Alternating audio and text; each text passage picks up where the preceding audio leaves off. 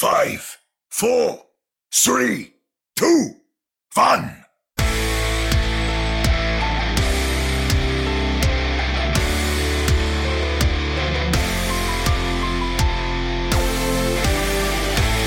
Welcome to another episode of the Ready Set Pwned podcast. This is Chris at Lightforce, the voice you hear each and every week, but only every two weeks for the next few months. Join virtually by Sam at another Sam Chan and Omni at Omni Strife. Uh, welcome, gentlemen. Uh, not as glad to be here as usual, but you know, Well, did you did you catch my lead in as to how I referred I sure us? have. I sure have. We, we definitely got pwned there. Nice, nice plan. And like, yeah, in preparation for this podcast, I had to rewatch the game again. Now it feels like we lost 8-0, but that's just me. That's are you the, are you the type of guys like you know what that hurt, but I wonder if it hurt again if I do it again to myself. Oh, it definitely, it hurt. definitely did. Yeah. touching the teapot there. Uh, you got to burn your hand like three or four times before you realize you shouldn't touch it. By then, how much hand do you have left? Well, you have, that's why you have two hands, right? I'm already. One to Already- test, one to use. I'm at, yeah, I'm at the stage I'm popping blisters here. Oh man! Ugh, You know, rough for those days. for those of you that didn't tune in to the Overwatch League Grand Final this weekend, I am so sorry to let you know that the Vancouver Titans lost. Like, if you didn't know that already, and you're like, "What are you guys talking about?" Yeah, the Titans lost. In fact, it's as if the San Francisco Shock listened to our last episode and decided to prove a point. Mm. That's that's how it felt to me. But before we get in to the show, uh, we did also talk a little bit about it at the end of the last episode, and I referred to it in the introduction here. Uh, this is going to be the last of your weekly RSP episodes. Uh, as of now, so you're listening to it, you want to set your calendar for two weeks from now. That's when we're going to have our next episode. We're going to go to uh, every couple of weeks, unless there's some big, you know, crazy news, where we'll drop information uh, to you as best as we can.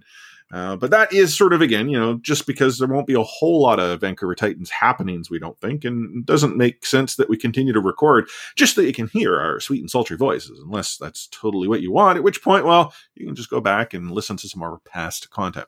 Yeah. Plus, That you can like uh, depressed. You can also kind of miss us in in the internet. So I guess I'll go on Discord or something. Yeah, you'll un you'll unmute the RSP server just so that people can con- connect with you, right, Sam?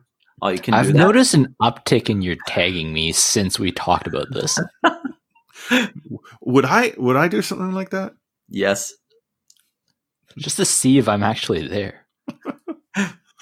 Yeah, maybe, maybe not. We we don't know. We'll have to let our listeners decide. But our listeners are also curious. What are we going to be talking about this episode? Well, yes, the Vancouver Titans lost. The San Francisco Shock are your 2019 Overwatch League champions. So we're going to talk a little bit about what it was that we saw take place this weekend. Uh, give you a breakdown of where things went wrong, why things could have gone right, and uh, as well maybe a few other things that uh, we noticed there's also some news going on within the league. Uh, one of the things that occurs at the end of any season of any sport, Nobody cares. Otherwise, stuff's happening, and I know you care. Someone, not named Sam. So we're gonna go through that. Uh, BlizzCon news. We got an extra life campaign. That's pretty exciting. We're gonna talk about. So you know what? Let's uh, let's go straight to the payload. Moving the payload. Join me. Boy did we have it wrong. I you know i i was listening to some of what we were saying that last episode. I actually listened to it today and like i i still don't understand how the vancouver titans got 4 0 by the san francisco shock. Like i'll concede we're we're a biased vancouver titans podcast here right? Like that we were not going to pick the titans to lose the grand final. But I still, you know, look back to the words that I was using. I could not see how the Vancouver Titans wouldn't win a map. Like, oh yeah, the two control, they're ours. Yeah, we might only win two, but you know, those two are ours. Well, that didn't Yeah. occur that way. In fact, it's as if it's, it's as if the Vancouver Titans really wanted to shake things up.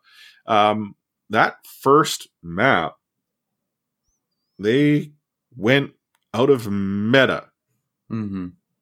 which you know it's like what. And We'll get into that in a little bit, but but again, I- the 4-0. If I were to have told you the Vancouver Titans are going to lose 4-0 to the San Francisco Shock, us being a Vancouver Titans podcast, would either of you believe me? I'd call you a Sinatraa fanboy.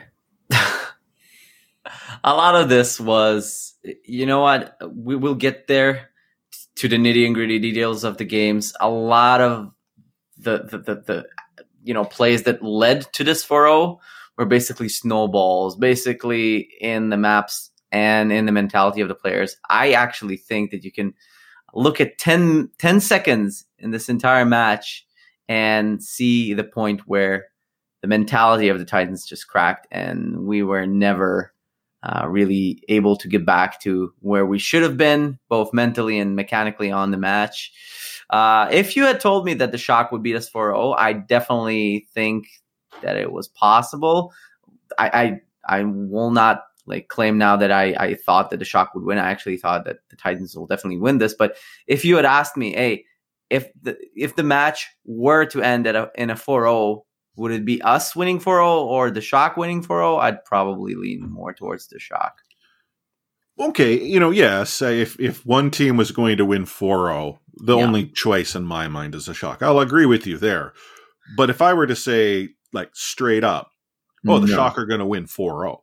No way in hell. No, I, I and that's the thing. Like I, I was worried I, uh, going into the the Titans watch party. We were all there at the uh, sports bar, Rogers Arena. I was I was talking to uh, someone I know who works on the hockey side of the organization, and uh, he was asking me, "Hey, Chris, uh, you know, what are your thoughts? You know, what's going to happen here?" And I I had actually explained it uh, or my feelings to be akin to what they were uh, when the Vancouver Canucks took on the Boston Bruins in Game Seven of the 2011 Stanley Cup. And I know for many of you, like, why the heck is he talking about hockey? Well, the Vancouver Canucks, you know, were expected to win the Stanley Cup that season, and when the series was coming back from Boston tied 3-3 going to this final game, this game 7, no one in, you know, their right mind would have said, "Oh, the Canucks are going to lose this. They're not going to lose this one at home."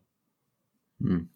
But yet, there was a lot of this nervous energy at the time, and having had that experience, and then looking at the Titans matchup to the San Francisco Shock, who were, for all intents and purposes, as dominant as a team could be in the losers bracket, I had some of that same nervous energy, and I told him that I was like, "Hey, Ryan, like this is how I feel.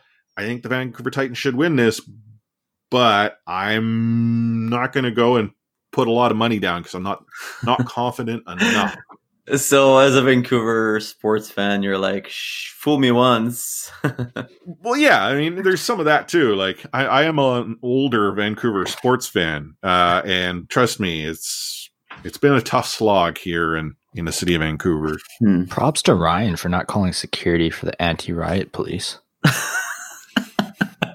I mean, the moment you're like, this this reminds me of how I felt in 2011. Okay, but I, I was not in the involved at all in in the ride. My energy was was nervous energy um, prior to the actual game, and then it was a whole different. I need to get the heck out of downtown Vancouver energy when all you know the craziness took place. But but no, it was it's just there was something about things that just didn't feel quite right, and you know let's sort of you know transition into the, into the discussion about the the match itself.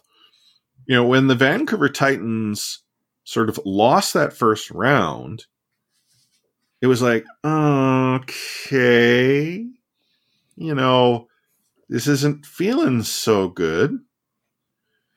Yeah. and they're doing some crazy stuff so that's kind of unique but, it's- is it all that bad No, because we kind of like losing first map. We've been there before, right? So that was we still haven't lost confidence at that point, I guess. It did feel very fast. Right.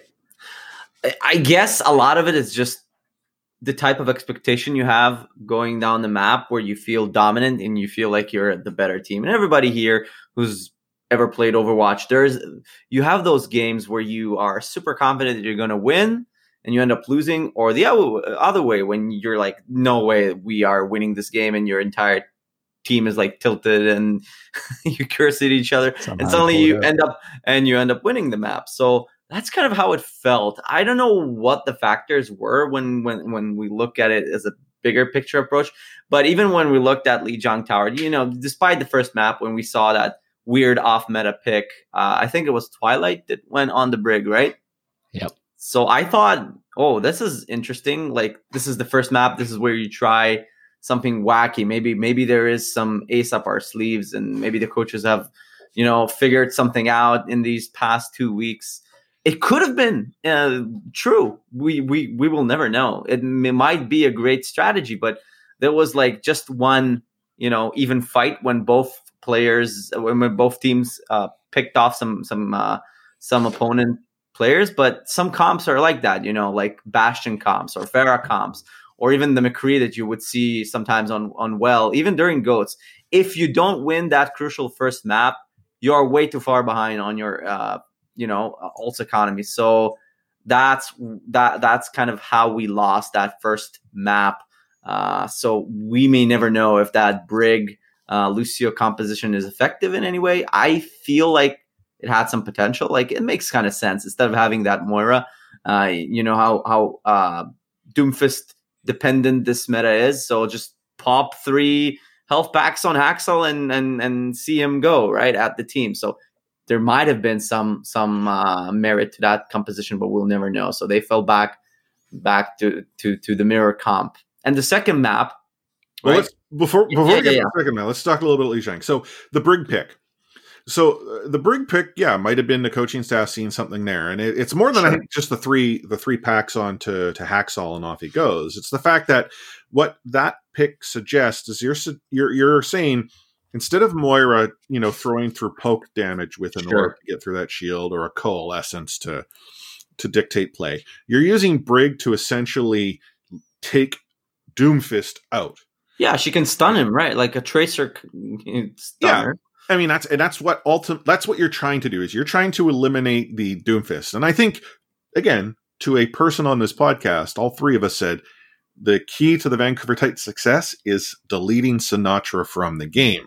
Mhm. When that did not occur, and Sinatraa then got himself what was it a 4K or was it a He 3K proceeded- like To delete the Titans. yeah, and I mean, okay, for that first map loss, then then we see the second, uh, the you know the second round of of Li Jiang, and the Vancouver Titans flexed.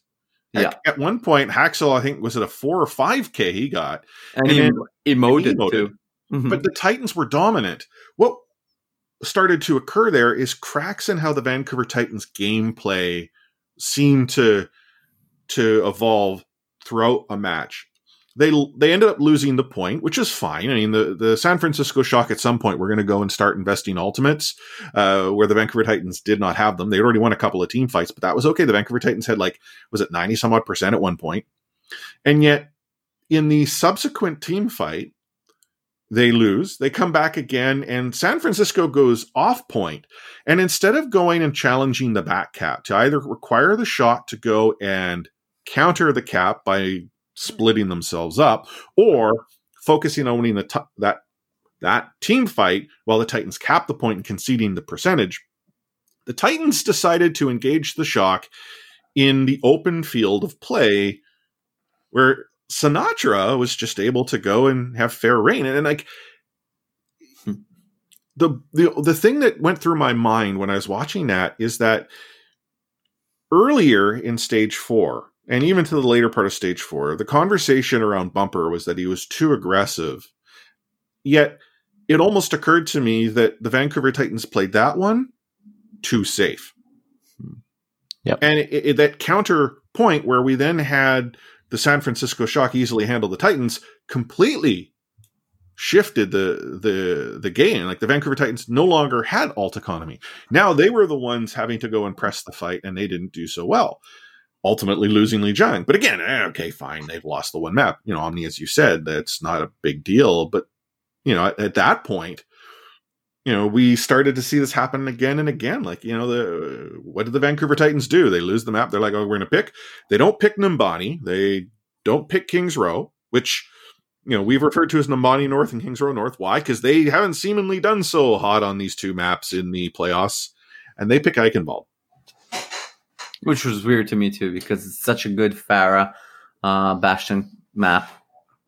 Well, just just to wrap up on Brig first, I I think like they they we had two weeks in between, so I, I know with the the press conference the Titans did after they definitely asked about well what did we do during those two weeks to prepare. Um, so I don't think they would have rolled this out unless it worked during scrims, worked during practice. I'm not convinced they were fully committed into the brig, and I know Omni and I chatted a little bit about this because because it at first thought you freak out and it's got that kind of wow factor, like hey, why are we going so off meta? But then when you think about it, it, it there are parts of it that make sense, as Omni kind of already broke down.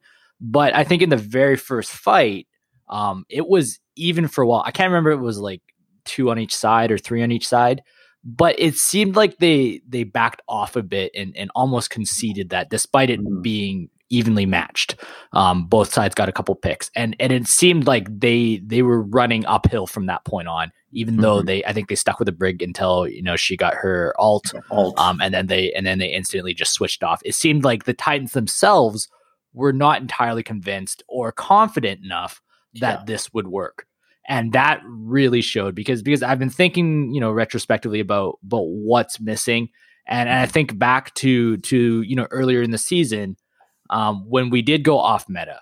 There was so much swagger on the team that it didn't matter that we went Genji in a in a time that no DPS were played we Yeah. won anyway right and there was just there was just no swagger there um it sounds weird to be dissecting a game off off that but if we're talking just just numbers like we're it's going to be a very depressing episode right um but but just talking about that confidence level now that i think about it i didn't see that confidence there which is very very strange for you know us having a full season of season of titans games watching um, that that was there. They just didn't have the confidence to to come come win that crucial fight um, when they needed to. And all and like Ami, you talked about ten seconds uh, could have changed the course of this entire game.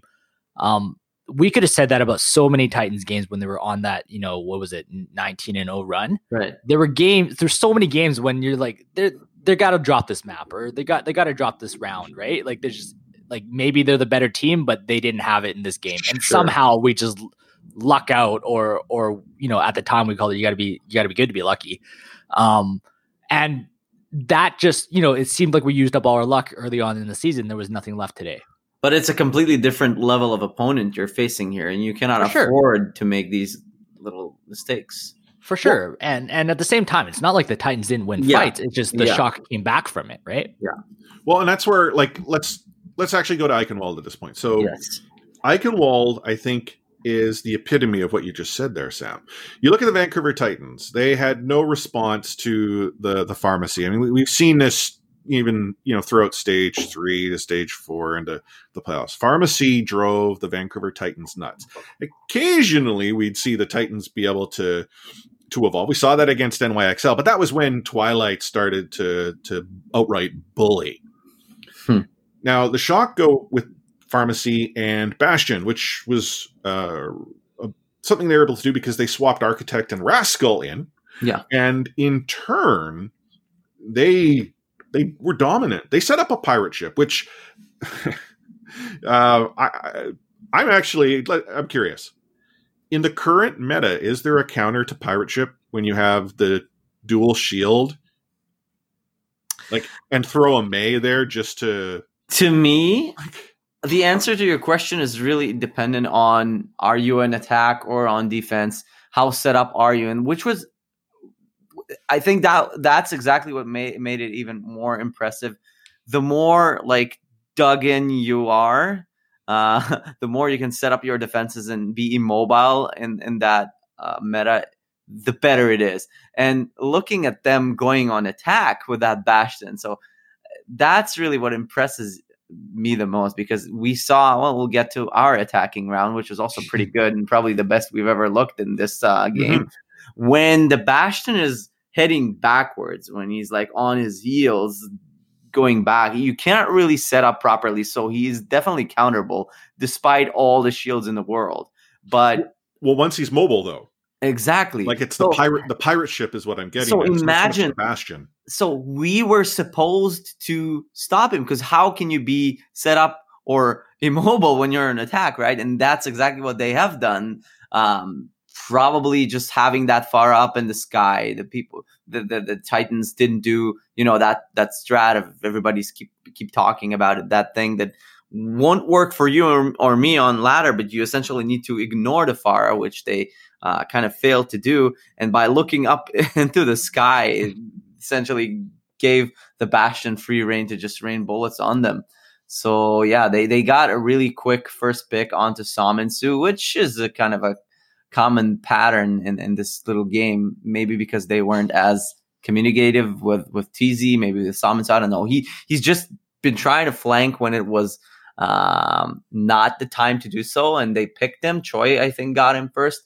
There was a scruffy battle there but uh twilight i think got a pick on on moira but architect was able to set up on the payload. Like you said chris once you have that bastion uh, you know locked in place and is in his um i forgot what it's called. What, what do they call it? No the you know the, not the configuration tank The but the other one. Yeah the turret mode. So once you have him covered up by two um two shields that's it. It's game over. And, and the titans for some reason tried to attack him. And these were some of the most brain dead attacks that i've ever seen in overwatch league let alone the titans uh, uh in the overwatch league. It felt like those you know uh ladder games where, where you try to yeah exactly where you try to tell your team no please please let's let's group up let's think about how we do this and all the way up to the castle they were still like you you'd see that you know reaper doing the shift despite the fact that it's never going to help like what you're going to do once you're out of that raid mode. It's, going to kill you and everyone just looking at him. It looked so embarrassing right? And then they just pour uh, salt on the wood with that sick sick sick play of him just jumping over to the chandelier the chandelier. You, oh you know, my goodness you know, every every time you play uh, now, there's going to be your, a bastion. They're going to spend the entire match trying to get themselves up there. They're not actually going to be playing until such time as they set themselves up on the on the chandelier. But was You it know- Arch- architect on uh or uh, yeah it was, It was architect, It was Architect. architect and Rascal. if i was architect i'd just open a smurf account and name it sia so it's funny that you were mentioning the the what we see in ladder. At one point, uh, uh, between essentially on the escort going through the underpass, the Vancouver Titans are engaging in a fight down low, while the payload and Choi are just you know driving away. Like no one is you know thinking that hey maybe we should slow that thing down. They were so focused on trying to deal with Architect and again, it was yeah the trickle. It was like one or two at a time instead of a a collective you know, uh, effort. They got rolled on that that attack run. So when we see that the Vancouver Titans go and try to return the favor, it was a struggle to capture the payload. But then once the Titans set up, they were actually really effective and got themselves some solid time. Not as much time as the Shock had had. So i'd like to Pretty I close. don't, although I also like to commend them on that attack. They snuck towards the house, you know, behind the point, and and avoided the Pharah and the Bastion. They they really went surgical to to use that Sorry. term. sorry, what was that? Surgical approach. So uh, yeah, Seominsoo got the Smurf, uh, got the, the their um, Orisa, and they had a 2K barrage that kind of gave them hopes of maybe or a chance to hold on, but Saminsu and Twilight basically Well, boldly took the point. No, and that's the thing. Like we were sitting there, like, wait, they won that team fight? Yeah. like it- it- after all was said and done, all the bodies had been picked up off the floor. Uh, Choi, I think, was the last shock player on the point Right. to contest, and and Moth. Was Moth there too? Okay, I I I'm, I remember seeing Really? Choi get dropped, and He was the last. It was a bunch of blinking, and then we got the point. yeah, it was, and and the two people who, you know. I I guess someone still has some some ability and his ability to escape, but like we watched this Twilight got abused from the sky. Like the entire Titans team is like, no, no, man, Twilight, you're like you're the best down in the league. You just go and deal with that Pharah and that Mercy. Mhm. Both two on a one. Like- Like the crap attack. And when we saw this on their on their additional attack phase, even when Twilight finally trades the the far out of the sky. What does Mercy go Oh. do? You so know? unlucky. Res, like, why you leave your Ana to deal with that makes no sense to me. Especially, you know, when you have others that can at least go and support or assist. Um, the thing about Eichenwald, though, again, I know the Shock won this, but the Vancouver Titans had this map won. Their extra defend was probably the best defend we've seen the Vancouver Titans make until the last few seconds It was yeah. when it was a combination of three mistakes, team kill, and all they got all all San Francisco needed was what a point and a half. Mhm. And you know, I, I my brother uh, was texting me throughout this, and he he was he had some savage takes on on Seominsoo's uh, Reaper, but he raises a good point though. Seominsoo has been holding on to this Q for quite some time, and I get it. He needs to use it situationally. He can't just pop it because it could be the the alt that makes or breaks the the Titans, you know, map performance. And you can watch him play. He's focused on seeing what's Baptiste up to. Where's the discus? And when he goes and pops his alt, he pops it right next to Choi, who simply like, "Oh yeah, let me eat all that. I'll take the shield, thank you." And he absorbs everything. Su is now out in the open with absolutely no ability to be supported by his own team. And and again, he went and used his only ability to escape just to get down there. So that in my mind, that one mistake is what allowed the San Francisco Shock to say, "Oh crap, we got our pick, push." I mean, they needed to, but they knew at that point the the actual map had shifted, and that's what they did. They team killed. They rolled the Titans. They came over. They took the point. Like that. That blew my mind. That he would go and be so focused on Baptiste that he would forget about Sigma. Yeah, it's so frustrating just looking at this play again and again. I and I, I went back again and again, and and you just look at the compositions that we've had. We just picked up Sinatraa in the previous uh, attack that they had, so they had only 11 seconds to go. Right, the map is ours. We have the alt advantage. We have the time advantage. And then that nano blossom, they also invested in um in, a nano, which uh, Twilight was next to him. Anyways, not only did he almost get Choi, but but he almost got um the Violet as well, who was on a Moira, and he just was able to sneak into that side room that you have, Mhm. you know, off of the choke. So imagine if that had happened, right?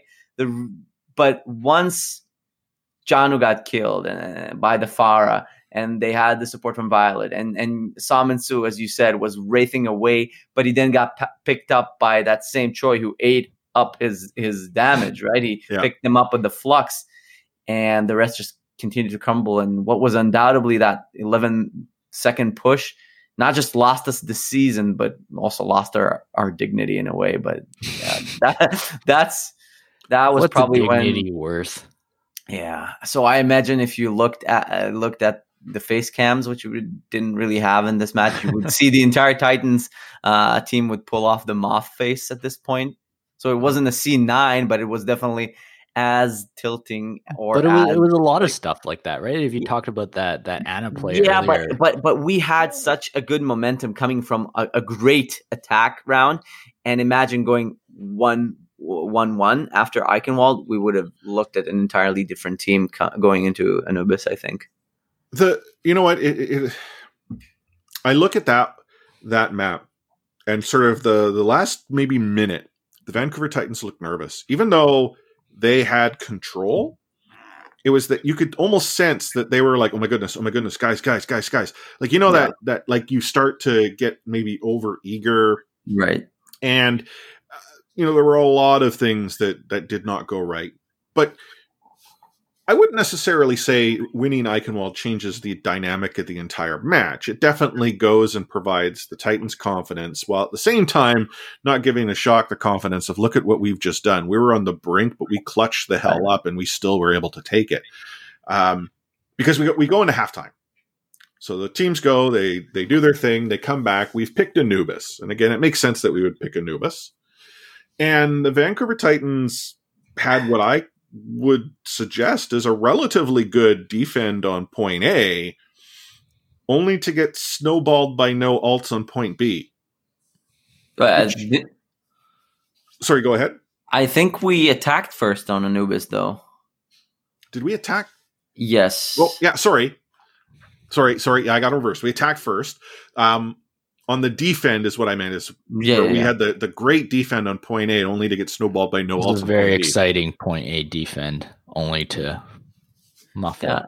And before that, the attack that I mentioned, it was pretty good. We got we got first point on our first attack, and some stalls were happening on the second, uh, but we still had a dominant push. We we did get point A, point B. So again, th- it's so frustrating just how close some of these battles were, but the outcome you kind of knew from a mile away that this is not going to be our map, anyways.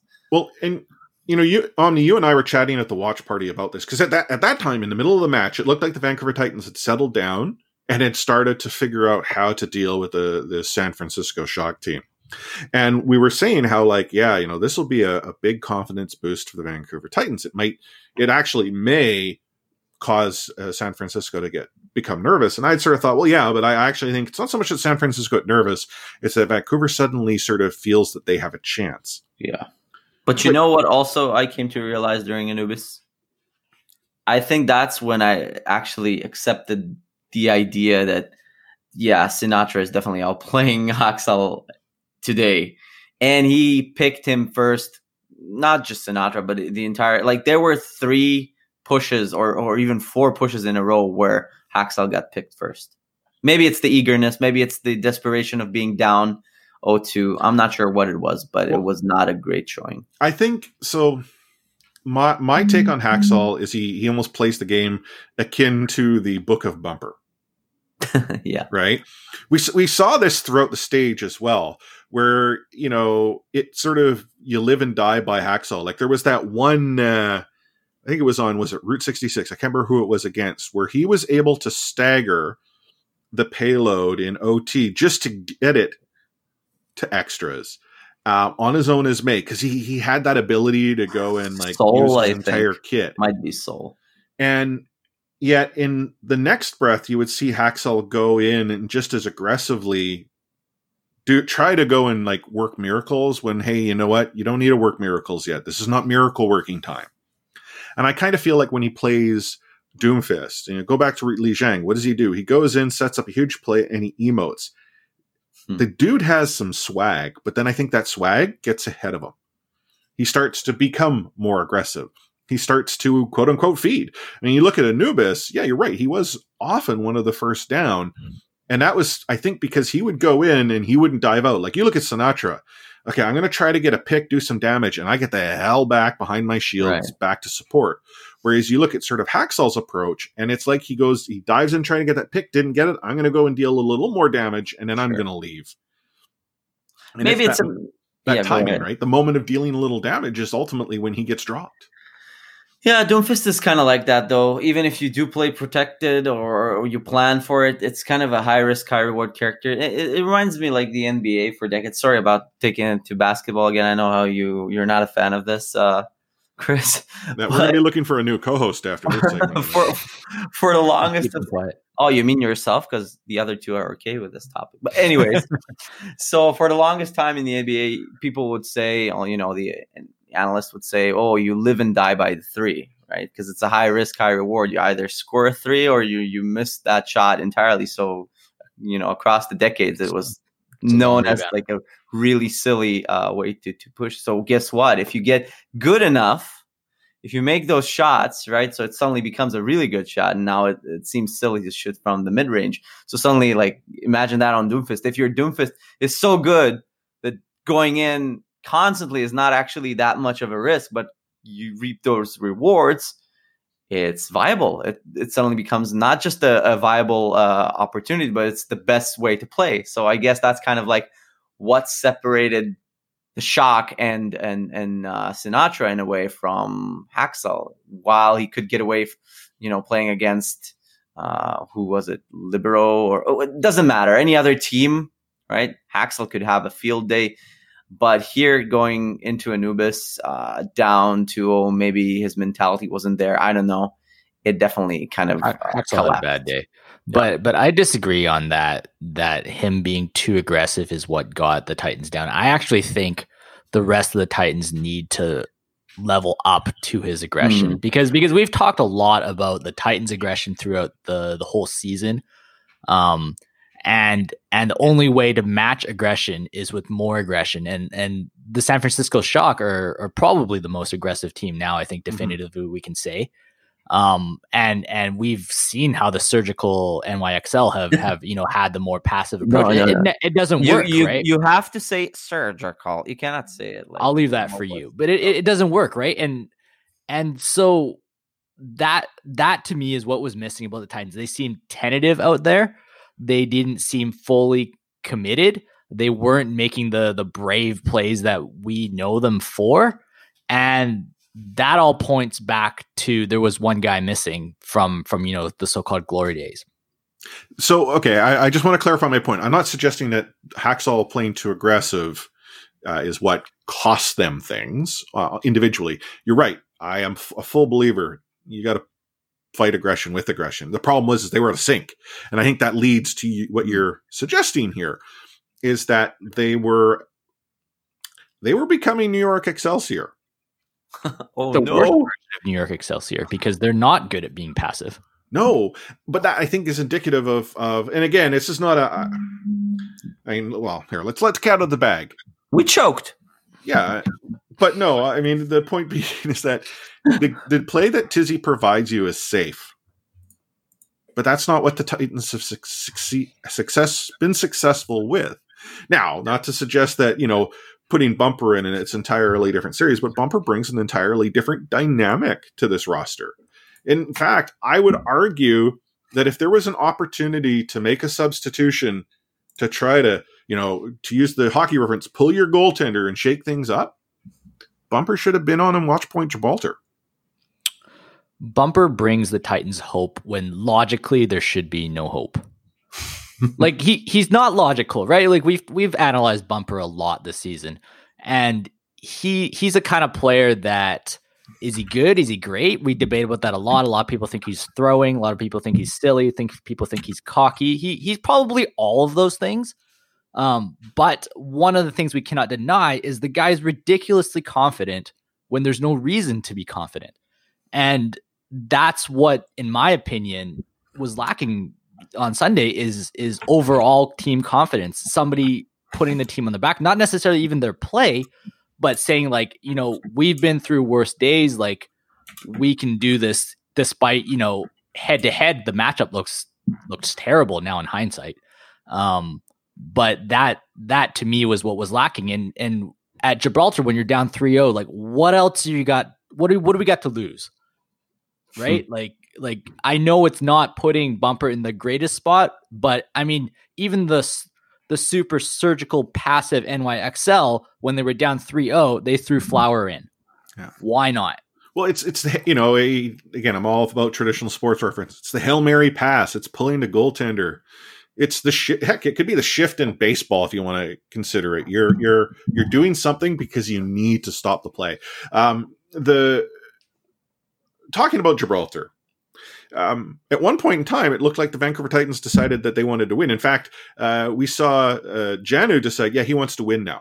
Like suddenly he realized that he could play Sigma and he could play Sigma well. But that was only between points A through to B No. on their attack phase because the Vancouver Titans on defend weren't able to again deal with the fact that there is a pirate ship that gets set up. They had no answer to to an architect bastion. and then on their attack phase, once bastion is set up on that back ledge, the only person that they had that could arguably deal with it was Twilight. Seominsoo looked like he would try to maybe consider going in, and I don't know, you know, if if that was what he was trying to do, but twice he faded down low where he would have absolutely no ability to engage with Bastion, only to then be easily picked because the double shield prevented uh, any type of you know Twilight little bit heals like coming through. Fly. And again, what kind of support does he get when he goes down that like so deep alone? Well, no, based on the, the Yeah. current meta, the shield, like the shield meta, Moral none. support. yeah, that's pretty much it. Yeah, you know, good try. Better luck next time. I, mean, I I was at, watching Gibraltar. It was a a flood of all of the emotions that I've had with the Vancouver Titans across the season. At one point, it looked like the Vancouver Titans decided that they weren't going to go down as easy as they did, and I'm not discounting the effort they put in. There are, as we've talked about, a number of instances where things could have gone either way. But when they stalled out coming around the corner to get to the final point, the moment that the payload stalled, it's like, oh well. Like I didn't I didn't see how they got past that. Like someone would have needed to have popped off. Bumper would have had to come running on the stage, toss Tizzy out of his chair, and start, you know, playing as Reinhardt for there to have been an opportunity. And even then that wasn't going to be sufficient. So I, I think I think that's something you have to give Shock credit for is they they really made the Titans earn every inch. Um, every time the Titans made a mistake, the Shock made them pay. But every time on on defense or something like that, um, they every, every stall the Shock made, it just kind of you kind of had this sinking feeling like, oh no, now we got into this another uphill battle to climb. It just there was there was a very much of a sinking feeling, a very suffocating feeling that that the Shock made made made them feel like. Yeah, and I mean, how many times do we watch the Vancouver Titans drop Violet or Moth first, get that first pick, and not only the first pick, a support pick, and yet still lose that team fight? Yeah. Uh, like for me at that point, it was pretty clear that it was like done and we're not going to see a, a result different from a 4-0, unfortunately. It felt like that uh, going into Gibraltar, definitely. So there we have it. The Vancouver Titans are down 4-0 to the San Francisco Shock, and we got to see all the San Francisco Shock colored confetti get blown out of the cannons, orange, black, and white, and Hmm. silver, and all that good stuff. Um, we're gonna go and pick this one apart throughout the entire offseason. We'll revisit to to you know We have to. you know feel the pain. It's it, it gets the endorphins going. Stage one's the only one that matters, right? Therapeutic, yeah. we'll only talk about stage one. But quickly, was there really anything that the Vancouver Titans could have done different in their approach than what we saw?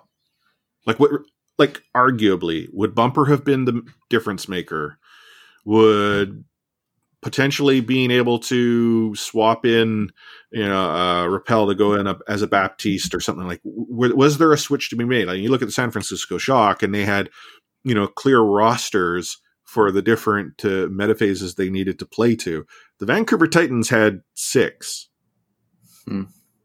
Like I, I, I actually look back and I kind of wonder if the Vancouver Titans had all the pieces that were necessary to be able to deal with the San Francisco Shock team, who clearly was. And in all things considered, you know, could it be that the San Francisco Shock, having lost to the Atlanta Rain, were were kicked awake? And if the Vancouver Titans were in the same position, might that have been what was needed for the Vancouver Titans to have won? Was to have lost Yeah. and be put in the losers bracket, not against a team named San Francisco Shock.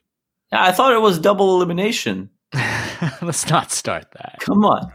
So, No, but Yeah. we we did agree that like like they would be labeled as as an underdog just based on the momentum, the meta, and all that kind of stuff coming in. But like if you go head to head, there's a couple of things that we we banked on to happen in order for the Titans to win. Haksal had to play better than than Yeah. Sinatraa. That didn't happen. no. Like the the DPS team needed to outplay the other DPS team. That didn't happen. Tizzy needed to stay alive. That didn't happen. Um, Slime needed to keep everybody else alive. That didn't happen. Twilight needed to to pop off. That didn't really happen. At best, you could say he was on par with Violet. Um, and and Jjanu needed to play better than Choi Minsu, which definitely Choi Choi Choi, Choi Obin? Choi Minsu. What? that de- that definitely didn't happen. And when when all these things that we were banking on to happen, none of them happened. That's why we get the result we get. Yeah. Ultimately, I agree. Uh, we lost to the better team. I think still that three of the first maps were pretty close, especially Eichenwald that could have like turned the momentum to our side. And we never saw how Shock, if they were able to tilt or not, we we may never know, uh, except for that game they had against, uh, you know, the, rain. And I'll, I'll add to that that yeah, Tizzy wasn't really playing as well as he should have been. Maybe it's the lack of experience with the team. Maybe it's a problem of communication. There's no hive mind anymore with TZ in the lineup. Uh, Sinatraa definitely outplayed Haksal. Uh, to add to your points, though, I still think we haven't quite figured out how to counter a bunkered up Bastion comp or a Pharah. And we don't have the same DPS flexibility that the Shock and other teams actually uh, do possess. And we're kind of stuck in that, um, you know, Summon, Sue, Haksal uh, composition all the time because they can only, you know, do that. Uh, Haksal can go um, between, you know, Doomfist and what else does he play normally? May, Mei sometimes Pharah, Genji. and, and and to kind of enable him to do that, not Genji in this meta, but enable No, to, no, but- to enable him to do that, you got to have a Doomfist at all times on on on Hmm. the floor, and that kind of forces you to play with uh, Seominsoo. And his Reaper is okay, is not Well, he Uh, he needs to stop, you know, pulling out the photo album and you know, showing everyone, "Hey, I'm going to do this. I did it last match." So DPS flexibility is definitely something we need to look at here. I, th- I think I think the Three. the main DPS that are in this current meta all cater to Haksal, and unfortunately, you can't play all of them at the same time. Right. Um, if we can't we can't have the same far that's out there because we will probably need the Mei. Uh, we can't have the Mei out there because we need his Doomfist. Right. can't Doomfist out there because we need the Mei again. Like that. So Stitch, I'm begging you, my man. I'd love to see you out there. Get on that Pharah. Get on that Doomfist. Um, that's what the off season is for. Well, we would be remiss if we didn't also congratulate the San Francisco Shock. I mean, for Okay. Boo! Okay. For Yeah, for all yeah. this for all I the can- stick that we throw their way, they were the better team. Like this this was not the San Francisco Shock, you know, taking the easy road. They woke up having lost to the rain. They four out everyone they saw after that, including our Vancouver Titans. And as you know, Sam, you you pointed out quite clearly to a player, they outplayed each of their counterparts that the Titans were able to throw their way. So I think it's important that we recognize that they were a great team this season. My Yeah, hope is Beej. We're moderately happy for you. they had a wonderful season, having reached every final, uh, winning one, and especially the, the grand finals at the end. So, what, what can you say? I am looking forward to the fact that they're coming to Vancouver, and it just happens to be that Vancouver is playing the San. Francisco Shock at the May homestand. So just just saying, not saying. We'll be there. We're going to take a quick break as we go in to the fray.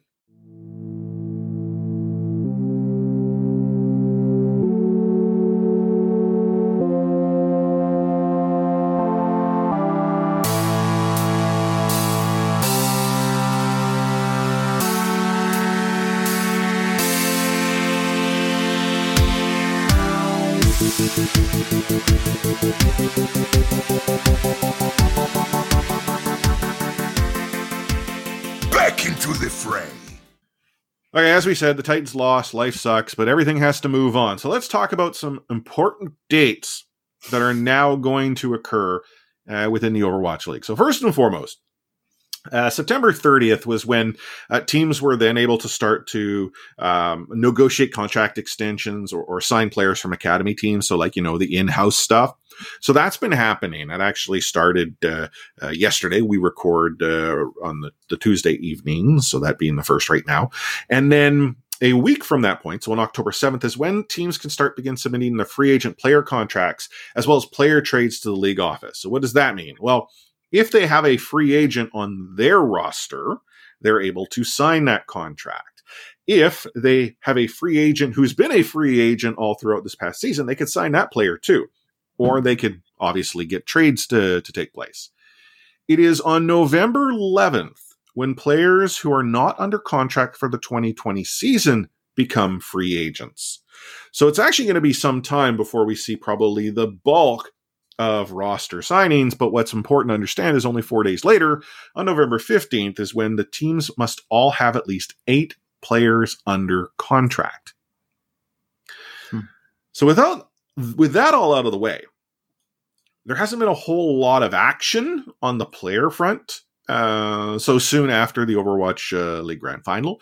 It's probably all going to happen tomorrow or today, depending on when you're listening to this podcast, because that generally is what Blizzard, Activision Blizzard, does to us. They they release all the big news. But as far as moves are concerned, uh, there have been some. So let's actually go back east. We're going to talk about the Washington Justice because they just gassed their entire uh, coaching staff. Uh, Wizardhyeong, head coach, out. Avala, assistant coach, out. Shrugger, assistant coach, out. MKL, assistant coach, out. They are going to have an entire new coaching staff, which I'm kind of curious about. I get that they had a real rough season, but when the meta changed in stage four, Washington suddenly started popping off. But I think people are suggesting it has more to do with Corey than it had to do with the actual coaches. Hmm. Yeah, I think they're going uh, Western roster here, building around Corey and, and Stratus, who were pretty wonderful in stage four. Wizardhyeong, yeah, we spoke about him a lot. Uh, his little experiment, especially around Janus, didn't didn't really work. Makes sense. I expect to see a lot of uh, these coming up for the teams who failed to meet their expectations. Is Janus good? Wizard I- Young thought so. Does anybody he- else think so? He's better than us, but Um, I, I sure hope so. I'm not sure how he uh, compares to the other like tanks in the league, though. Uh, sticking in Washington, this is somewhat of a weird one. So, as we had already talked about here, uh, as far as important player dates are concerned, players are theoretically uh, still in this weird phase where they're not quite yet free agents. And unless they've been outright told their contract is not being renewed, we wish you well, which could happen. You have Ark go on Twitter, and he's, uh, for those who didn't know, a support player for the Washington Justice. He goes on Twitter and says, Hey, I'm now a free agent. I'm considering all offers. How's your Moira arc? How's your Bastion? so so people then start replying to him like dude like how is this possible did the justice let you go and his response oh no no I, I might i might still be a washington justice player i'm just considering all offers like okay Whoops. Let's take him, guys. you know He's a great mercy. uh, and then the other uh, move that uh, happened was actually back out west here. Uh, the uh, LA Gladiators have let uh, their head coach, uh, well, uh, go or ultimately decided not to renew his contract. But uh, is now in a free agent. Uh, he actually shared this on Twitter as well. But the difference here is yesterday my contact contract expired, um, but I I'm not sure what the future holds. I am looking for team, and this was actually already mentioned as well earlier in September. So, I, unlike Ark, who's like, "Hey, I'm just you know playing the field," you know, I'm, I'm married for like two weeks, but hey, I'm you know, game. Uh, Deepe is is available. Yeah. Question of Deepe and Wizardhyeong, who gets picked up first? Do you guys like ties? uh, not really. No one likes a tie. There's no Yeah, ties in the other guy. Overwatch. Uh, let me just check something on Wikipedia really quick. Hmm. Yeah, I think I think Deepe will get picked up first. By Washington? I would not be surprised, actually. Some experience in Western teams.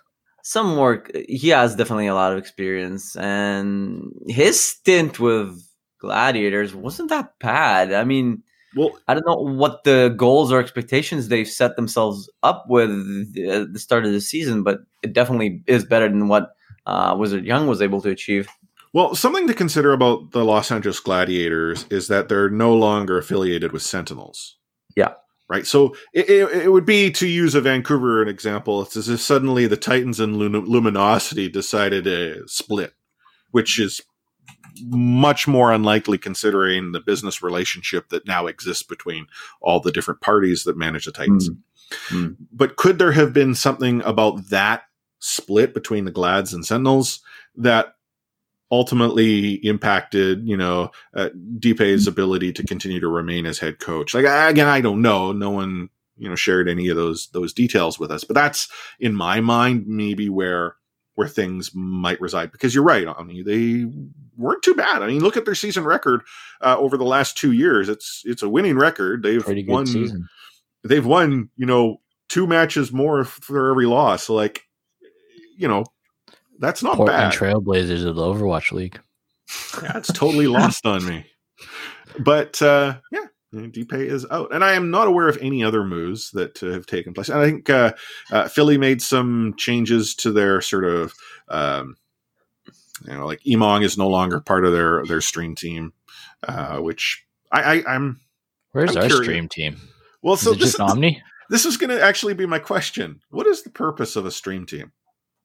Like outside of like representing the brand and just being like a face, like I'll I'll use Like DeFran. brand ambassador, right? Yeah, like I'll use DeFran. DeFran is essentially part of the stream team. He's the brand ambassador, and I kind of get where if you're trying to continue to to be Yeah. relevant to a group of people, that you're trying to sort of hold on to. it. It's no different like XQC mm. with the Glads. yeah, Well, that was but at at least, at least they played for the team, so that kind of makes sense. And they ha- they are the, the both players you mentioned. They had like huge following to them, so that kind of makes Titan sense. should get XQC on their stream team. But Seems like a good idea. Oh man, imagine like I I don't want to Okay, say like I- out of line here, but it's kind of like the Canadian bumper in a way. But So, uh, completely off the rails here. I shared this in in uh, RSP Cord. I was watching XQC play this this game called Unrailed. Essentially, it's like uh, this sort of rogue like game where you have to essentially build tracks that a train can travel on from station to station. It's designed to be somewhat of a chill game. I get that you know It's called sometimes. Unrailed and it's meant to be a chill game. Well, no, like the game, the way the game, it's it's cartoon like. Like it's not it's like casual. It's a casual. it's casual, right? And I was watching this, and you know, one thing led to another, and someone forgot to go and put tracks down, so the train, if it derails, blows up, and that's the end of the game. You start all the way at zero. The look on XQ's fa- XQC's face when this occurred, first of all, as thought he was going to punch his monitor, but it makes this like noise, like you know, explosion noise. He jumped in his seat as if someone had like blown up a, you know, like a cannon outside of his house. Like it was, and I, I kid you not, I said this just a moment ago. I thought he was going to go and break his monitor over it. This is over a very casual, quote unquote, what I would call a chill game. Yeah, we totally need him on the stream team. No, I- it's I nothing think new so. to this guy. It's nothing new to him. We'll, though. we'll put him on one end of the stream team, and the other end we'll have Light Force, and that'll be the Titan stream team. Yeah, there we there we go. Totally put me on the stream team. Watch And my then that's also the meme team. my bronze level uh, Reinhardt play. You know, hey Yeah. guys, we need a DPS pick. Don't worry, I got Ryan. In fact, I think you guys should play together. Oh God, can you imagine the the effect I would have on XQC? I think you would be a calming leadership presence. okay uh, i i will i am relatively level headed i would say i'm pretty calm uh, we've talked about this before i in chat after every match will say hey well played everyone. I will call attention to people who've actually you know what i thought performed well and when people get salty i'm like nah man there's enough salt in this game. There's no sense in adding more to it. Because again it's a game. I play it to to chill. You're like the Uh, online neighborhood mall cop. It's great. but imagine imagine xqc then interacting with me. Like i would cause him to like completely short circuit This is like the perfect like comedy like of every comedy comedy movie ever is is like you teach him the error of his ways and he becomes like a calm and effective professional. Mhm. yeah. Yeah, I can see the script already. This is great. I'm gonna write this one down just in case they sh- take you it. know from what? send that send that into the Titans. Uh, you know, maybe you should uh, send it off to to Anthony, Anthony, the uh, the director of Yeah, let me hit Anthony up. Yeah. Tell him what's up. But uh, we will try to stay on top of other moves uh, as things happen. Again, because we're going down to our twice a month uh, episode cadence, you'll probably need to wait a few extra days before you hear us talk about it. But if it's something big and it involves the Vancouver Titans, we'll probably obviously talk about it much sooner than that, either on social, in RSP, Discord, or if it's huge, with a special episode. What else is happening in the world of Overwatch? Well, first and foremost, it's BlizzCon season. BlizzCon will be in November, on November 1st and 2nd. And if you are going to BlizzCon, congratulations, you get to pick up some sweet, sweet virtual loot. And I believe you get like a statue or something like that. like gone are the days where you went to BlizzCon and you like picked up like a backpack full of swag, like exclusive stuff. Now it's all virtual and and, and like one physical item. But for those of us who don't go to BlizzCon to hear about the fact that the new Diablo will be on mobile devices, you can purchase a virtual ticket. Now that virtual ticket will either cost $49.99 US or for those of us north of the border here in Canada, $64.99. So you might ask, well, what do I get for my 50 or, or 65 bucks? Well, first and foremost, you get the all access experience. You can watch all of their presentations and all of their varied theaters, um, access to Q and A's, all this jazz. So this is the stuff that is both streamed to everyone and in everything above and beyond. And you get to learn all about World of Warcraft, uh, Overwatch, Hearthstone, StarCraft, Heroes of Storm, Diablo, and as they say, some plus, some to be revealed surprises. Um, so you get to learn all that. So you're paying for access, but you also take home, as they call it, a legendary loot haul. So, what virtual loot do you score? Well, in uh, World of Warcraft, uh, you'll get uh, two pets, one for the Alliance, one for the Horde. So, like, you know, cool. Uh, you also get a, a, a transmog outfit. So, like, essentially, it's a skin, but whatever. Uh, for those of you who play Overwatch, which I think most of you do, uh, you're actually going to score uh, two pretty sweet skins if you're big fans of Blizzard lore and specifically Warcraft. If you're not, you might suggest, oh, they look kind of cool. And if you really don't like Warcraft, you're not going to like them because you're going to get a, a Tyrande Symmetra skin as well as an Illidan Genji. Uh, so you get those two skins. I'm like, oh, I, I, know some of these words. I, have uh, recognized Overwatch and Genji. uh, Hearthstone. Hearthstone's going to give you the BlizzCon 2019 card back just so you can look cool. And then you'll get a mystery golden legendary card uh, to be revealed at BlizzCon. So the fact that they're going to reveal it means everyone's going to get the same golden legendary in my mind. And, and if you play, that might be cool, but everyone gets it, so then there's really no competitive advantage there. uh, StarCraft 2, this one's weird. You get like skins and portraits. Like, what? I mean, first and foremost, StarCraft 2 has been out for like ever. It's almost as old as. I am. Wow.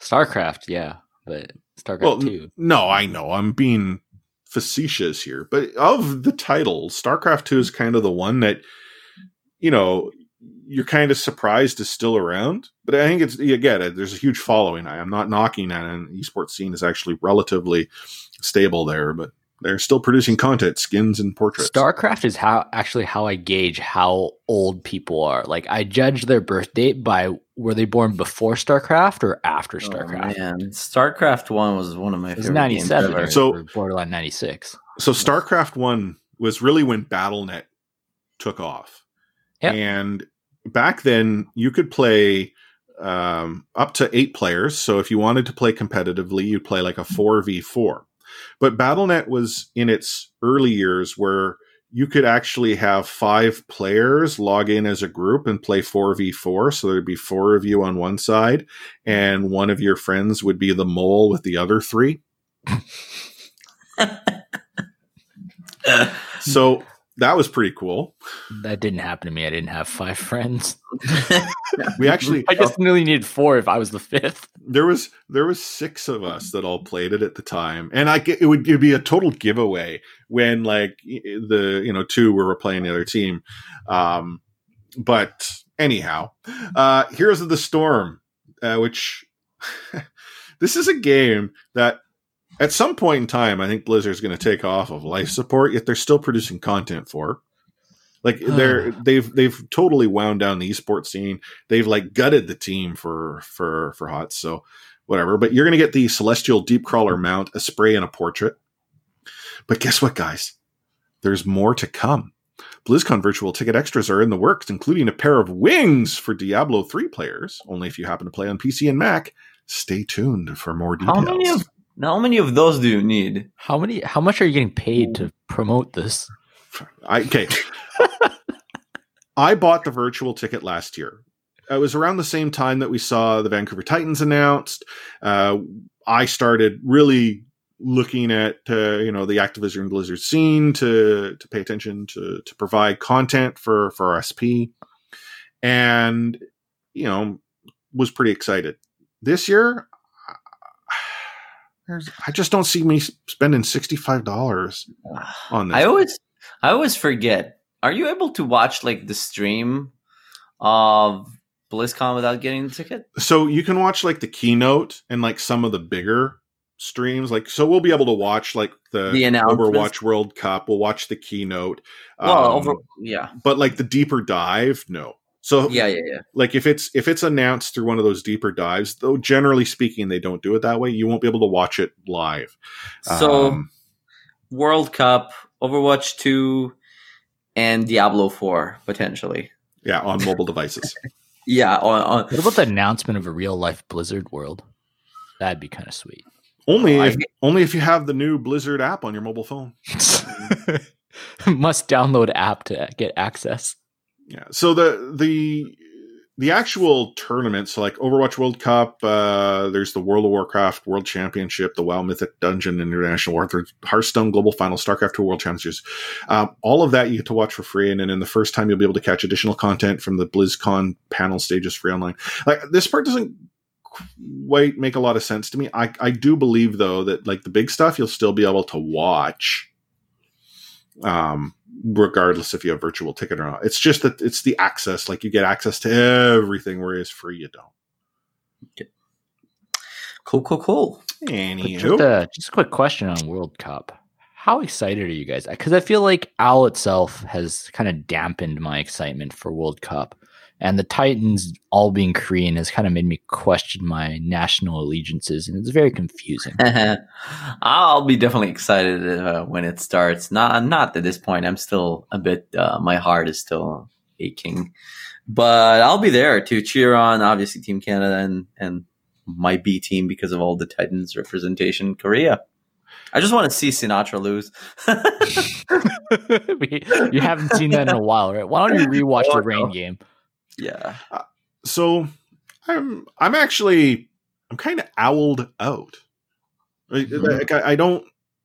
Last year, I was kind of psyched to watch the the Overwatch League World Cup, and then there was also like the play-in tournaments as well, like that helped with that. But I also wasn't fully invested in the Overwatch League last season. This is the year that I really became Yeah. invested, and now I've kind of like you know I'm going to watch. Like I I'll watch my new stream partner XQC uh, main tank for Canada, um, but uh, if I happen to miss the World Cup, it's not the end of the world. You know, is what it is. hmm As we wrap up this episode, however, I do want to talk a little bit about Extra Life. So, we've talked about Extra Life as a, a campaign on, on a few episodes previously, but the Extra Life fundraising campaign is very simple. You play games to help kids, and its intent is to help raise funds for Children's Miracle Network hospitals here in Canada as well as in the United States. Now, specifically, at least real close to my heart, is the BC Children's Hospital, and that is the hospital that I'm looking to, to raise funds for. But this is the first year that I've taken a step further where I've actually created a team that I'm captaining to help fundraise for Children's Miracle Network hospitals. Now, you might be curious how can I take part in the Extra Life campaign? Well, the easiest way to go about that is we will be streaming for an entire day gameplay uh, for Extra Life to help raise funds. And that's again just meant to be a focus event. It's not as if that uh, Extra Life only happens one day, it happens all year long. But on this day, which again I will share momentarily, I will be playing some Overwatch. I'm going to play probably a few other titles as well because I'll mix things up. But if you jump into stream, you hang out, you chat with me, it makes it a lot easier for me. But also, I find that when people jump into the stream, it helps motivate me. Uh, but I also want to provide the opportunity for those of you who happen to be part of the RSP community to join in. Maybe you want to play a little Overwatch with me or another title. Maybe it'd be Minecraft. We're going to get Sam into Minecraft at some point. Maybe this is it. Wait, what? That's not part of my contract. maybe maybe you want to actually join a team and take part in the extra life campaign yourself. That's also equally as cool. To learn more about extra life go to extra-life.org uh, you can learn more about the campaign what it's uh, meant for what you can do to get involved. Um, also share some links on social as to uh, getting involved on our end. But we are also selling a hand drawn sticker by Omni here to actually help raise funds. And the way it works is you buy the sticker from Threadless, uh, so our, our merch and stuff store, and all of the money that we would make off the sale of that sticker, we're going to give directly uh, to the Extra Life campaign. So the sticker itself, it's a mega health pack, uh, Overwatch theme. We've got the RSP logo on it. As it's hand drawn, like Omni slaved over it for days just to make sure it was not only representative of the game we love, but the the campaign we're looking to support. Omni, you're you're laughing here. You're killing me. It was awful. Every every draft I've put in, he's like, "No, this is garbage." you made you work overtime on that one. Uh, it was fine. It looks I- great. If I I drew it with a, like a tablet and a digital pen, does that count as hand? Well, it is hand drawn because I did it with the pen. With, with your hand, yeah, you answered Yeah. Did I draw with my hands? yes, I I did draw with my hand. But if you drew it with your keyboard, it's also using your. I, I Hand. control I, I used undo and redo shortcuts on my keyboard, so it's still with my hands, but I Hmm, guess guess it it's was. a good guess it question. But anyhow, game day, November 2nd. So you want to mark your calendars. That also lines up really well because it's actually during uh, BlizzCon. So maybe we can talk about that. Maybe we can do a co stream of BlizzCon and uh, provide real time information. I don't know. We'll do something. November XQC second. will have time to come in. November 2nd. You got it. The I'll I'll stream some Overwatch. Hopefully they'll get rid of that awful main page by then, but We we gonna do one v one where you just kill me repeatedly. we can totally do that. but Hey, if if it donates money, I'm all for it. But as I mentioned, uh, this is something that uh, we're doing this year, but I think we're going to get in behind and, and do from from years to come. Uh, this is my first year as team captain, and I, I won't lie, I I'm both excited by this opportunity. I've set a team goal that we would raise fifteen hundred dollars. Uh, that goes directly to Children's Miracle Network hospitals. I think it's achievable. I set a personal goal of uh, fundraising $750. And again, I think that's achievable as well. Uh, last year, I, I actually fundraised just over $500 uh, in that, uh, that one day. And last year, my Extra Life campaign was one day. So I'm really hoping to, to be able to kick it up a notch. Uh, and, you know, if you think that, you know, you can help us get to that team goal, whether it's through a direct donation, whether it's being uh, part of the team, um, or maybe you have an idea as to how we can get there, we're all ears. We want to, we want you to be involved because it's just such a, a great thing to do is again, you know, help raise money for, for sick and injured kids. And uh, while I'm supporting the BC Children's Hospital, um, if you happen to have another you know, a hospital that's part of the Children's Miracle Network in mind, you can also choose to direct your funds there too. As we wrap up our episode, though, uh, Sam, what final words of wisdom do you have to share with our, our thousands and thousands of RSP listeners? Always remember to breathe. Tomorrow will be a better day. Hmm. Omni. I don't have any. I don't have any words of wisdom today, but I did had did have some uh, words of wisdom on February sixth in 2019. It was our tenth episode, and I said that I believe the Titans are the best expansion team, and they'll be strong out of the gates, and will be really good in this meta. I think it was pretty smart. Self pat. well, we ranked them sixth, so That's that's we big praise. nailed You that. ranked them sixth. I had them fifth. Thank you very much. Well, I, I man on average. Did you see? Okay, you, you also ranked like good. the, the Houston Outlaws above the Shock. I Let's, think. let's not revisit our rankings here. Did you see that Bren uh, went back into the time machine and grabbed a tweet of his that said the San Francisco Shock would be dominant and shared it with the world to say they were going to win it all? And see, guys, I saw something no one else did. Like, hey, maybe he did, but hindsight is always twenty twenty, Bob. Uh, as for me, first and foremost, uh, uh, we're all sitting in section 108 for the May uh, homestand. If you want to join the uh, the RSP Corner Crew, as I've sort of self titled it, it needs a better name, but I needed something for social. Uh, tickets are available. There are still great seats to be had in section 108. Uh, and we're and essentially on the border of section 108, 109. So either one of those uh, spots will get it to you. But again, if you want to sit up front in the floor seats, there's floor seats too. Uh, I also recommend it if you haven't done so, you smash that subscribe button for this podcast. Sure, we're going to have maybe less content over the course of the off season, it's going to be the greatest content that you have ever heard from an Overwatch League focused podcast. Wow. In I- Titans history too. in Titans history. You got it. Um, we actually have been sort of chatting a little bit about it at a high level. We're going to get more guest driven. We're going to still talk about the Titans. We're going to still talk about Overwatch League, but we want to, you know, get you connected with uh, people that you would have otherwise, you know, maybe not been able to to speak to. Uh, we don't have any names to. Avoid it in public. Sorry, what was that?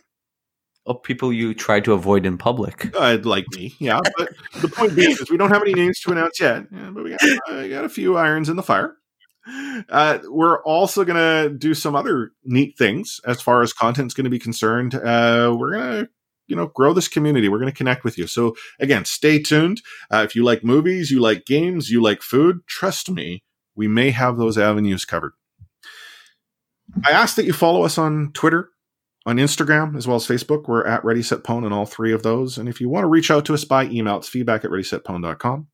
I won't share the phone number because I get made fun of each and every time, but you can also grab that online, send us a text message, or leave us a voicemail. and We'll include it in a future episode. And as always, if you drop us a review, I will read said review verbatim.